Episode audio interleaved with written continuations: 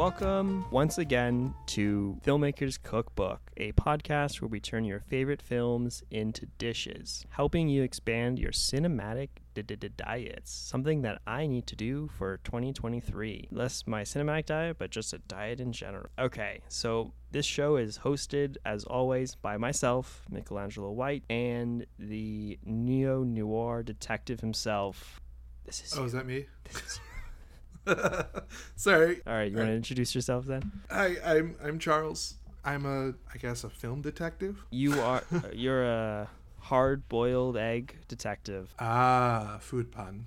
Got Yep. it. I will say that the connection here between the last episode and this one is that Jack Nicholson is starring in both of these films, He picks great projects. and he kind of disappeared this last like 20 years. Well, he's done a few really good projects in the last 20 years. You can look at it on my post on our Instagram page. Oh, I interesting. I didn't know because you did. We we spotlighted him on our yep, on our extraordinary faces post that we do every Monday.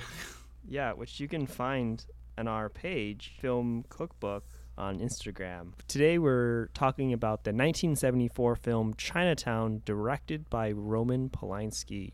Uh, Like I said, starring Jack Nicholson, Faye Dunaway, and John Huston. Yes. Um, the film and is we set. also just to just to say get it off the bat we realize roman polanski is a terrible person but he makes Oh, yeah. great movies that are worth studying I do want to actually say one more thing about Roman Polanski. okay My mom actually knows him. oh really So he's Polish, yes and I'm Polish, and all Polish people know each other. no, I'm just kidding. But my and mom. he's your uncle twice removed Nope, nope, not at all. Don't, don't even want to associate myself with him. no, but so my, my family's in the film business too, right? So my, my mom was also she was like a stage actress for a little while before becoming a stay at home mom. But anyways, her and I believe her cousin both met Roman Polanski on at like a party or something like that. And there's actually a picture that she still has. I think she took it. It was like a picture she took of her cousin and of Roman Polanski, and it was at like a uh, party. And I think it was like several months before he left America back to Poland to hide away from being thrown in prison. So Mhm. That's a fun little story um, about Paul Polanski. But I do agree with you. Yes, terrible, terrible man. But we wish a better person made this film. But he did direct this film, and it is it's in AFI's top uh, hundred list in their top twenty. And last one we did, One Flew Over the Cuckoo's Nest. This time we're doing Chinatown. Go home, Jake. I'm doing you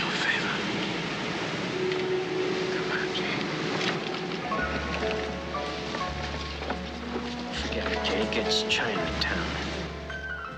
You get tough. You get tender. You get close to each other. Maybe you even get close to the truth. Jack Nicholson and Faye Dunaway in a Robert Evans production of a Roman Polanski film, Chinatown.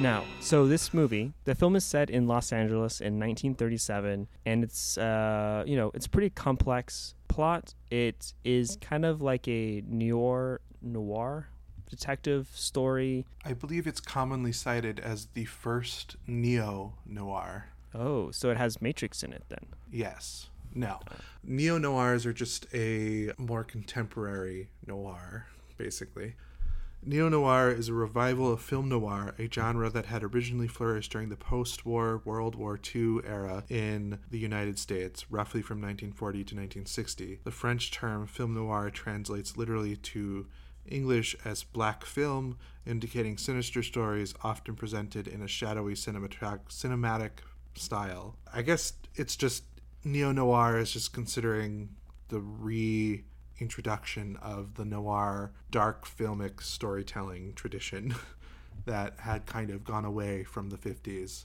It does have a dark, is you know, a dark, complex story, and it does talk about themes of like corruption, greed, and like really goes into the dark side of America, especially the dark side of the like history of Los Angeles. And as Mhm. someone who is born and raised in Los Angeles, it's a very uh, you know interesting thing to see to learn about. Yeah, they're just dropping local town names the whole time. Yeah. And they're like, "That's Ventura? Doesn't look like it. Oh, that's what it looked like 50 years ago. Got That's it. what it looked like in the olden days. Back in my day, we didn't have all these buildings. We just had dirt and dirt. Exactly. The character that Jack Nicholson is playing in this film is J.J. Gittes. You know who he's also based on a real life private investigator in Los Angeles during the 1930s.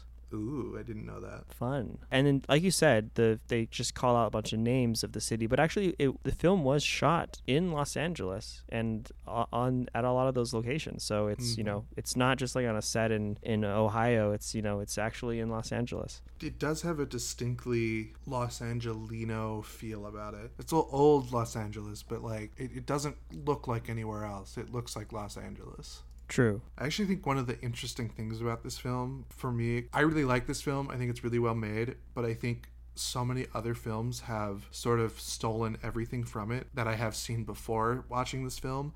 That having watched this film now, it feels slightly uninspired because of that. like hmm. it feels a little been there, done that. Even though this is the movie that really started that. Yeah, yeah. I had the same feeling about Blade Runner and Lost in Translation, which is like also movies that started subgenres or like started big things. After watching them now, I was like, hmm, I feel like there's so many other movies like this, and a lot of them are better than this. But then I have to think this movie kind of more or less started that trend or they something like that, right? invented the language that other movies maybe optimized to greater effect or or did so in a more modern way which Yeah. that's also part of it is that like you know this movie was made in 1974-ish something like that Yeah, 1974. You're right. and um, Right on the money. So there is that element to it that it, it it's not going to be as over the top as say a contemporary noir film would be by comparison. Like I'm trying to, what would be a good comparison? What's a more recent noir? Shutter Island. Shutter Island. Yeah, that, that's a noir for sure. And that one has like shit happening constantly, whereas this movie kind of feels subdued until the last final act. And I would say this is like a five act structure kind of film Mm-hmm. and so like the last 20 30 minutes it really picks up whereas the first hour and a half is a bit slow Yeah. but it's very romantic not romantic like there's a lot of romance happening romantic in like the literary sense that it's all super detailed and it's gorgeously shot like on such great cinematography that and it gives it this like old hollywood fashion sense Yeah. in a really unique way that the ending really expertly undercuts. Because I think if you were just watching this movie for the first time, you could probably assume that it's going to have a Hollywood ending just based off of, oh, these are handsome, attractive people doing, you know, Hollywood things. It's obviously going to end with the Hollywood ending. Yeah. And then it so doesn't. Exactly. I think the ending was so interesting for this film. And I think actually the first time watching it, I had that same reaction. I was expecting it to be like, okay, he's going to win. They're going to have this cool thing. And it, it completely, the ending almost feels very abrupt. So dark. Oh, interesting. Like, this is where it ends. And it's like, that's it. It's like a dark, sad ending that you have. Yeah. And I, I wasn't expecting it at all. And I I would be aspect- surprised if you would. Yeah, continue. That's it. I just. I just want to throw words in like surprise and and Oh, I see what sad to to kind of you know pull up later, be like, oh yeah, these are the flavors that I was talking about earlier. I see you. I see what you're doing. Yeah, exactly. But yeah, no, that I think that ending is why it is one of the greatest movies of all time because even modern movies today, I don't think have such a successfully cynical ending. like mm-hmm. that that movie is hard to top. I mean, it's it's it's him like grabbing his granddaughter slash daughter and dragging her away from his his daughter that just got shot in the head. And he's like clearly happy about it. The grandfather to clarify. Like and like it's just so dark. Oh my god. Yeah, even I mean, even the line like earlier when jack nicholson is is trying to kind of coerce a confession about what's all actually happening here out of her where he's slapping her and she's just saying she's my daughter. She's my sister. She's my daughter. She's my sister and my daughter. It's so oh. This is why this movie is considered to be a top twenty films of all time. I mean, they're just, it's such a good twist that the movie expertly crafts. Like, it's so clear once that comes out what's happening. Using the word you said in the last episode, taboo, this movie fully crosses that line, but it does so uh, very purposefully. And it crosses that taboo line, basically saying sometimes taboos do happen. This isn't a Hollywood s- script. This is this is reality, and in reality, dark shit happens. Yeah, exactly. And I also want to say that going back to what you said before, this movie does build up to it, and it kind of sort of hints throughout the time, and it even starts off. It's like, oh, you know, he just kind of he just goes around and, and discovers, you know, uh, husbands cheating on their wives and whatnot. But then also like he slowly starts to peel back this onion to discover all these deeper and deeper and deeper and darker things and it kind of eventually builds up to a very deep dark mystery and with with a even deeper darker ending and i think even like you said like the first you know hour and a half or whatever is kind of really slowly building up to it. I think yeah i think that kind of it, it works really well. And i'm also saying this because it also is going to be going into the uh, dish i want to pitch because i think it does the flavor for this movie i think the ending and everything it, it really works well in terms of how well everything is kind of built up over time. And it's perfectly i think balanced in terms of you're not bored through the first hour and a half in this build up of it and it pays off really well and i think that everything kind of is meticulously planned throughout to kind of perfectly set up this last this ending Yeah, it's it's just so perfect the ending. Even the the Chinatown motif that's been built up throughout the entire thing, it uh, it has this quality of Rosebud in uh, citizen kane in Citizen Kane. Yeah. Like the whole movie, we're trying to understand why everybody's talking about Chinatown, and they never show us Chinatown until the very end. It's just this this metaphor for kind of everything wrong in the world mm-hmm. this corruption. This is something that modern contemporary movie makers do not do enough of is setups and payoffs. This movie is the gold standard for setups and payoffs in terms of some of these lines. Like like he tells her earlier, tells Faye Dunaway's character, Miss Mulwray, that in Chinatown the police officers are told to do as little as possible because they know that whatever they do, it's not going to change it. It's just it, it could actually make things worse. And actually, it's kind of hinted at. They don't, I think, explicitly say it uh, in the film. How Jack Nicholson's character, he was a part of that system, and I feel like that's kind of they kind of hint that that's why he leaves the force and then ends up Yeah. going into private detective private investigator because he does he doesn't agree with that system and in his way he can kind of more or less be able to do the right thing on his own right instead of being in this society where saying less is going to help you more and you know getting promoted more I think when we meet him, he's uh, cracking jokes, not very caring of his actual job. He cares about it, but it, it's it's just a day job to him, as opposed to being like this all-encompassing thing. He clearly enjoys being a detective, but he doesn't want to actually be a detective on anything serious. is the is what you kind of get from him at the beginning, which is also a really interesting character setup for a detective novel or a detective story.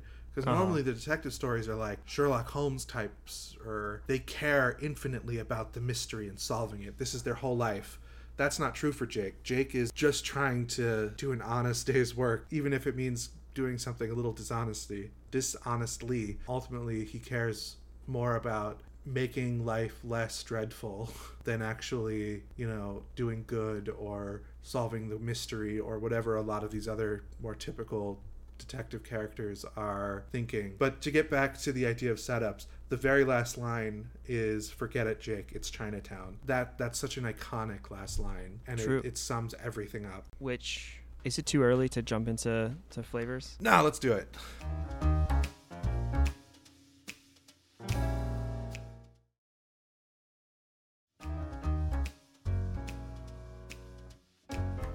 I don't think this movie is as complicated as maybe something like One Flew Over the Cuckoo's Nest is, or some of these other movies we might get into. This movie is more straightforward. It's just really well made. Yeah, and I was gonna say because you said it's a as a really iconic uh, last line. I was gonna say that I have a, an idea for a very iconic dish, but before we get into that dish I'm gonna pitch you. Let's break down the, uh, the flavors. Yeah, I think the flavors are a little more straightforward than you would be expecting for such a iconic movie. I think the primary things are fear, sad, disgust, and anger, but they're kind of there the whole time, just at varying levels. you know? Yes, I would agree. Yeah. Yeah, and maybe some surprise.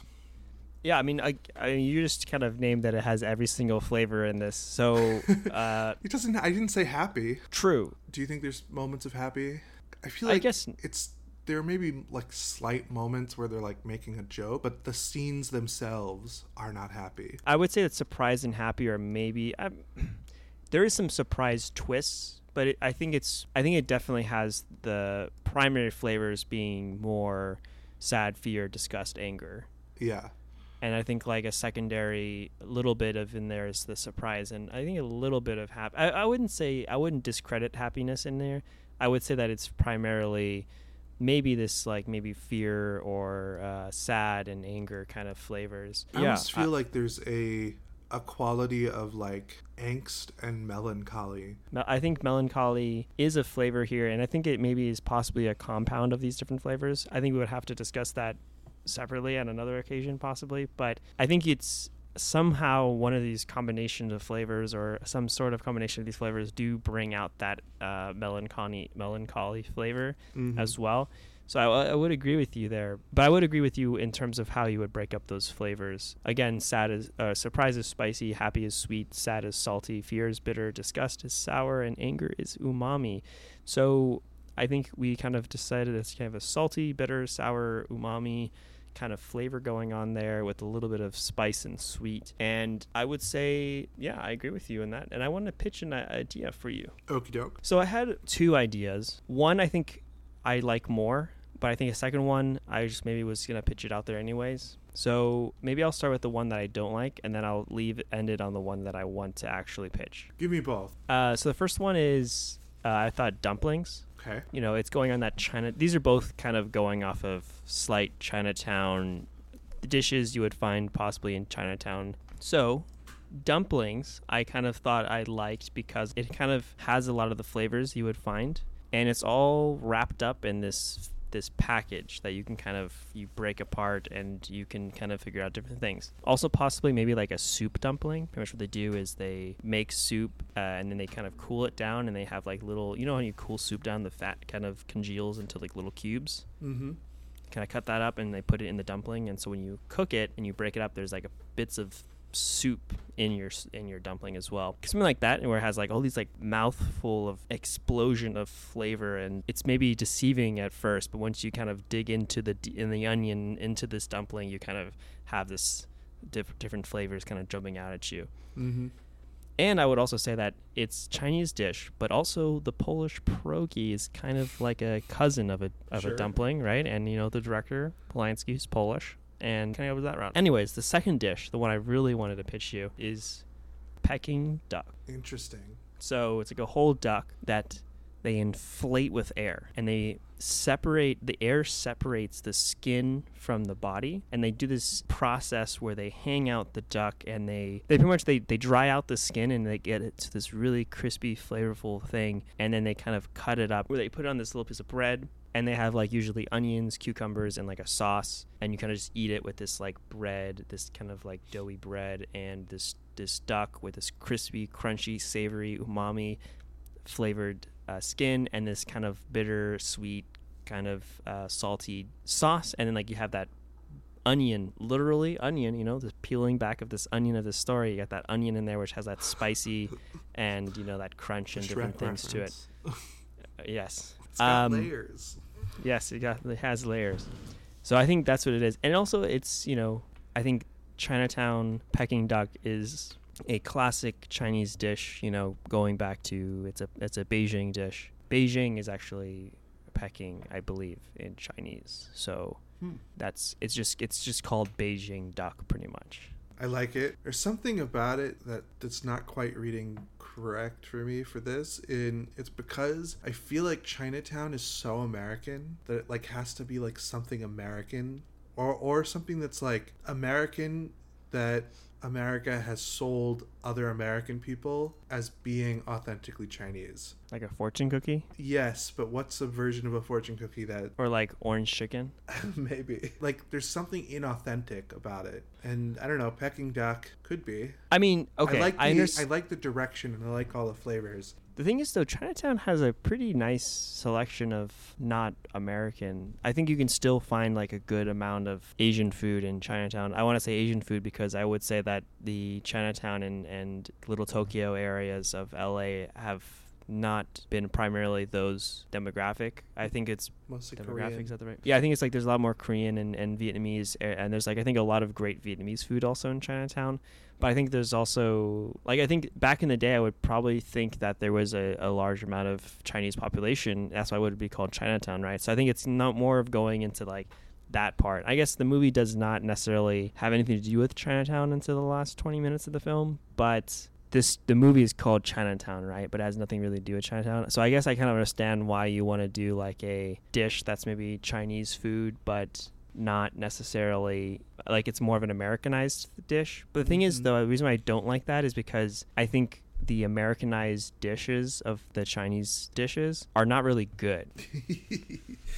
yeah. and I think this movie's great. So I think like that's why I chose Peking duck is because it's such a it's such a great dish in terms of it tastes amazing, but also like the craft and the dedication in terms of like how to go about cooking it is just masterful in itself. And I feel like that really represents this movie because this movie is such a great work of art and that I want a dish that really like represents that aspect of it. Like I don't want to say oh it's orange chicken because like orange chicken necessarily is it's not really good. Also, a lot of Americanized Chinese food is like very sweet.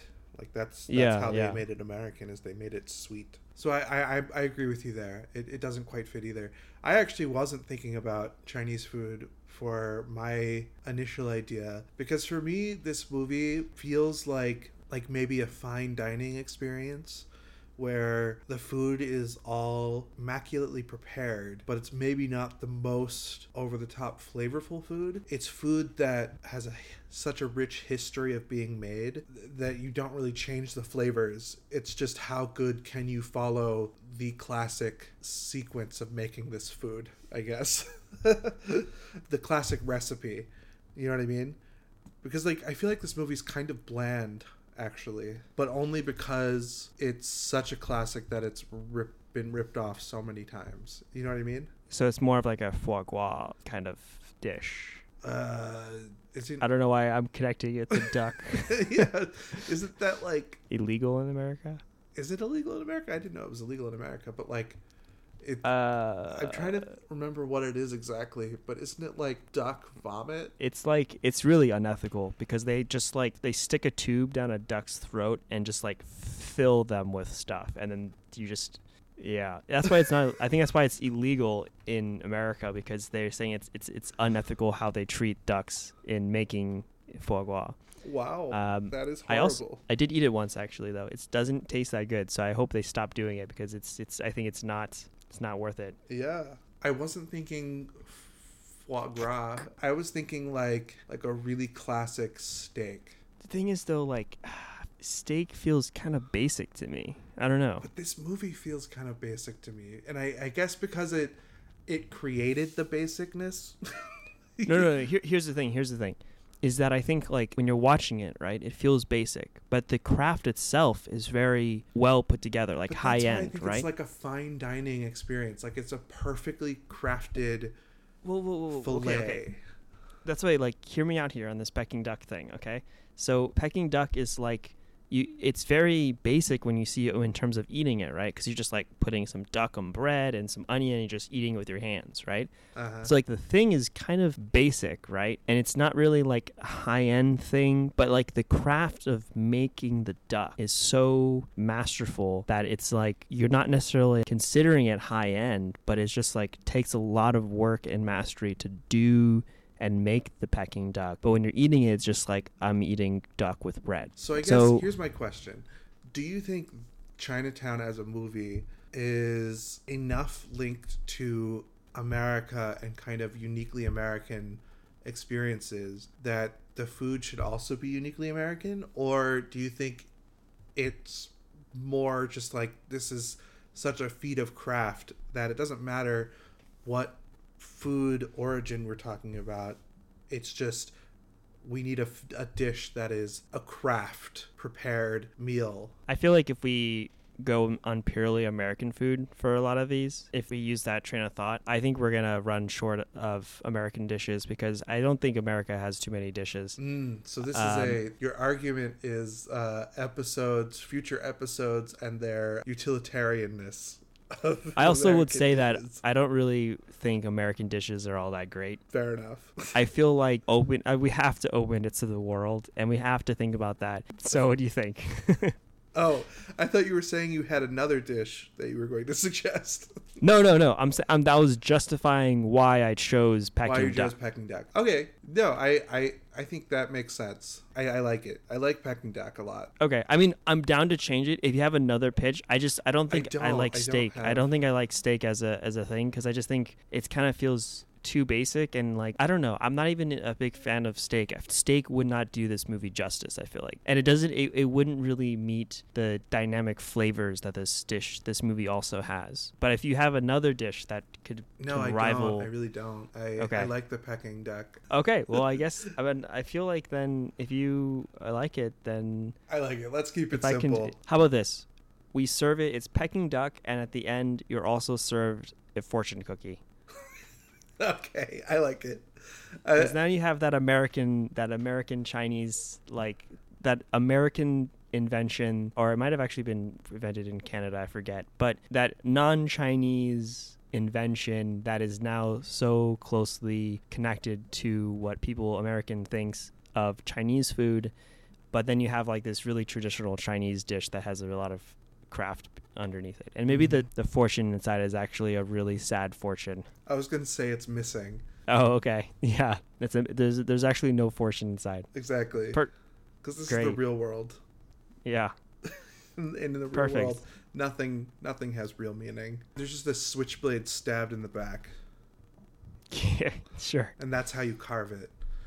How about like Neo Peking duck or Mm. Neo duck? Neo Peking duck. Neo Peking duck. We give it a little hat, like a little crime solver's hat, and um, a cigarette. and a cigarette. it's smoking. But I, I like it. I think that's I think that sounds great. I like it too. Let's do that. That's cool.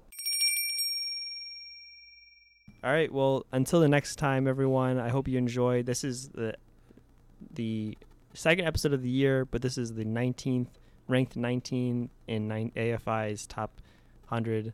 Uh, we're gonna go through the top 20 this year. So I hope you guys enjoy. Look forward to the next one, and we'll see you in two weeks on the next episode of Filmmakers Cookbook.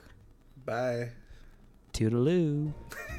Ah, that's my line.